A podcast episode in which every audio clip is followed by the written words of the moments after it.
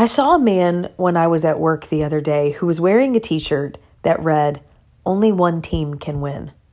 It was some type of sports related t shirt. I couldn't tell you anything about that. But that thought continually went over in my mind. Only one team can win. Only one team can win. Only one side can win. And then I started thinking about the arena of my lone life, battles that I have faced, things that I wrestle with. And I started to apply that statement to those situations. Only one side can win. What about the battles in your life? What about the things that you're facing? Things that seem insurmountable, just humongous feats that you're trying to overcome. Or what about those seemingly insignificant battles, yet they matter to you? Or how about that struggle that you really don't want anybody to know about? You know, it's a private matter, but the warfare is great. Only one side can win. I thought about many years ago, I had an experience where I went into my bathroom to get ready for bed.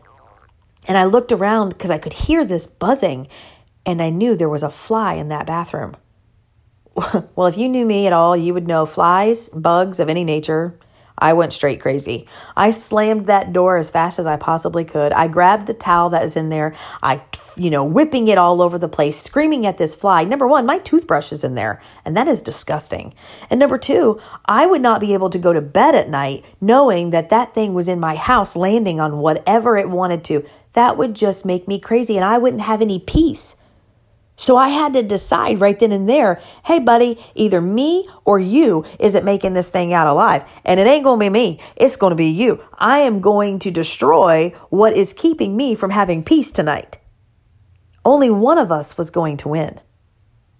I thought about how coaches condition their players for the game that's coming up and they do all of this physical training. You know they have two a day practices and and they spend so much time conditioning their bodies to engage in this this game that they're going to play because ultimately they want to be the victor but it's not just the conditioning physically, but also mentally. They get prepared. They get all psyched out. They go in the locker room and they get excited and they chant and they jump up and down and they scream. And then they get out on the field or the court and there's all these fans and people are going bananas and the band is playing music and everybody's excited and adrenaline is rushing and only one side is going to win. And it really comes down to which side is the most prepared. And we don't like to think like that, not in the areas of our life, not in the battles that we're engaged in. But isn't that the truth? Isn't the devil playing the same kind of game with you? Both of you showed up to win, but who's, who's going to? Both of you are engaged in this warfare, but who's going to win? Sometimes we have to get ourselves to a place where we are paying attention to not only the facts in our life, but also the truth.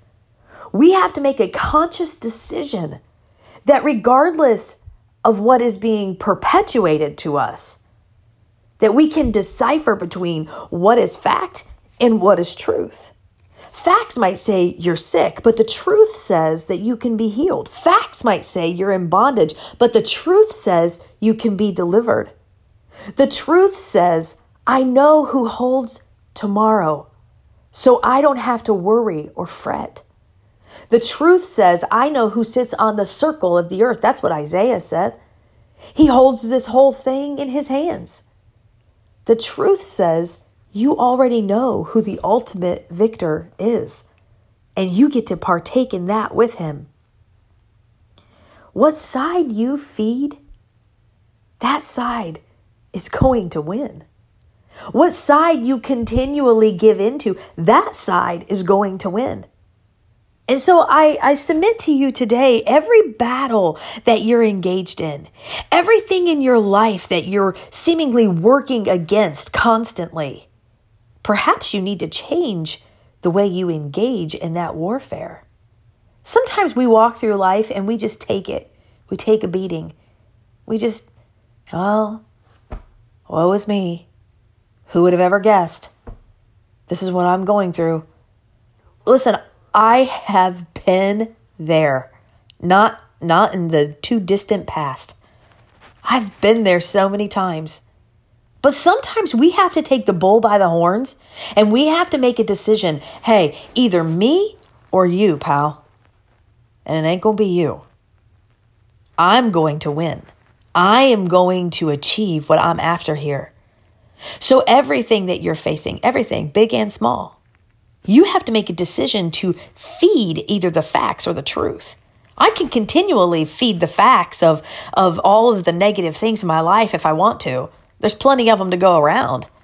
I can pet that. I can boast it. I can talk about it. I can exalt it. Or I can start exalting the truth. That I am in direct relationship with the one and only living God, and His word empowers me to be more than a conqueror. Romans 8:28 and we know that all things work together for good to those who love God, to those who are called according to his purpose. He has a purpose in my life, and I have determined in my own life that I am going to win because he won already. When that cross stood before him, he had to look at that cross and I guarantee you, both parties showed up to win. The devil showed up. He was there. He wanted to win. He wanted to see Jesus go down in defeat. And hey, when this happened, he, he thought, I have finally arrived. But we know the joke was on him because three days later, Jesus got up out of that grave. And it was like a battle between that little fly and my aggression. He rose to the occasion and he put the devil in his place and he became the ultimate victor. He won. He won. Only one side can win in your life. And it's going to come down to what are you feeding? Are you going to keep allowing the enemy to win? Or are you going to decide to take on that storm, look at it boldly, and begin to speak the, own, the truth over your own life? Because the truth, as we both know, will set you free. The truth always prevails.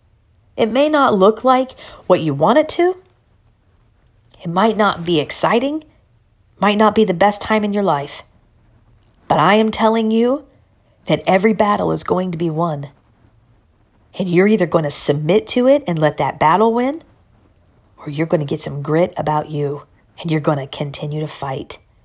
And I encourage you today do exactly what the Bible says put on the whole armor of God, the helmet of salvation, the breastplate of righteousness the shield of faith, the sword of the Spirit, the belt of truth, and the shoes of the gospel of peace. Equip yourself for this battle.